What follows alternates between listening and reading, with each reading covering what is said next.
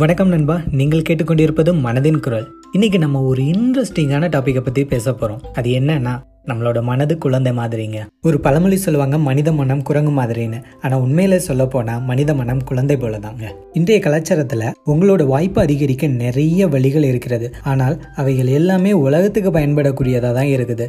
நமக்கு பிடித்த வேலையை செய்தாலும் கூட ஸ்ட்ரெஸ் ஸ்ட்ரெஸ் ஸ்ட்ரெஸ் இன்னைக்கு ஐடி இண்டஸ்ட்ரியில் நிறைய பேர் நிறைய பணம் சம்பாதிச்சாலும் ஸ்ட்ரெஸ் ஸ்ட்ரெஸ் ஸ்ட்ரெஸ் ஸ்ட்ரெஸ்ஸை குறைக்க கடைசியாக வந்துக்கிட்டு மனநல நிபுணர் அதாவது சைக்காட்டிஸ்ட்டை போக வேண்டிய நிலமை வந்திருக்கு. ஏன்?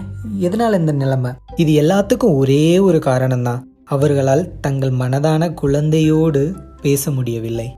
எழுத்தில் அச்சு ஏறாத கவிதை மழலை பேச்சு. அதுதான் குழந்தையின் மனது. அதற்கு யாரும் தராத பரிசு தாயின் மொத்தம். ஒரு தாய்க்கு தன்னோட குழந்தை நாற்பது வயது ஐம்பது வயது ஆனாலும் இன்றும் தனது குழந்தையை குழந்தையாகவே பார்க்கக்கூடிய தாய்கள் தான் இருக்கிறாங்க. அதுபோலதான் நம்ம வளர்ந்தாலும் நம்ம வயது முதிர்ந்தவர்கள் ஆனாலும் நம்ம மனது இன்னும் குழந்தையாகவே தான் இருக்கிறது. நம்ம சிறுவனா இருக்கும்போது மட்டும்தான் நம்ம குழந்தை அப்படிங்கிறது இல்லை நம்ம இறக்கும்போது கூட வந்துக்கிட்டு நம்ம குழந்தையாகவே தான் இறக்குறோம். வயது குறைந்தவர்கள் தான் குழந்தை அப்படிங்கிறதே கிடையாதுங்க. நம்ம வயது முதிர்ந்தவர்கள் ஆகும்போதும் நம்ம குழந்தையாகவே மாறி போகிறோம் அதனால தான் அறுபது எழுபதுகளில் ஒரு மனிதன் குழந்தை போலவே யோசிக்கிறான் குழந்தையாகவே மாறுகிறான். எழுபது வயதில் அவங்க பண்ணக்கூடிய ஒவ்வொரு செயலும் குழந்தையை போலவே இருக்கும். அந்த வயதில் அவங்க மனது சொல்கிறத கேட்டு கேட்டு அவங்க ஒரு குழந்தையாகவே குழந்தையை போலவே மாறுகிறார்கள்.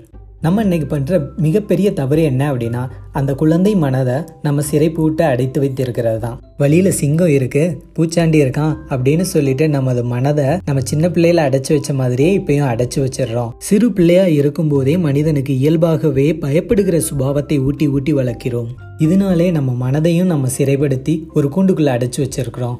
கற்காலத்து மனிதன் வெளியில சிங்கம் இருக்கு பெரிய பெரிய விலங்குகள்லாம் இருக்குது அப்படின்னு சொல்லிட்டு அந்த குகையை விட்டு வெளியில வராம இருந்திருந்தான் அப்படின்னா இன்னைக்கு மனிதர்கள் இவ்வளவு பரிணாம வளர்ச்சி அடைந்திருக்க மாட்டோம். மனிதர்களுக்குள்ள இருக்கக்கூடிய ஒரு பவர்ஃபுல் எனர்ஜி அப்படின்னா அது சோல் எனர்ஜி தான். அந்த குழந்தை மனதை வெளியில கொண்டு வரும்போது நமக்கு நிறைய ஐடியா கிடைக்கும். அது ஒரு அமேசிங்கான ஃபீலிங் மனதும் உடலும் ஒன்றிணைந்தால் தான் ஒரு மனிதன் முழுமையான மனிதனாக மாற முடியும். முழு ஆற்றலோடு அவனால் செயல்பட முடியும். நிறைய நேரங்கள்ல நம்ம மனதிடம் பேசுவது போவதே இல்லை. உங்கள் மனதை சிறைப்படுத்தி வைக்காம அதை வெளியில கொண்டு வாங்க. அதன் மூலமா உங்க வாழ்க்கையில உள்ள இன்பத்தை பல மடங்கு பெருக்கலாம். அதை செஞ்சிட்டோம் அப்படின்னா நம்ம தான் special one in this world கடல் நீர் ஆவியாகி மழையா பொழியும் போது கூட அது நல்ல தண்ணீராக தான் மழையா பொழிகிறது.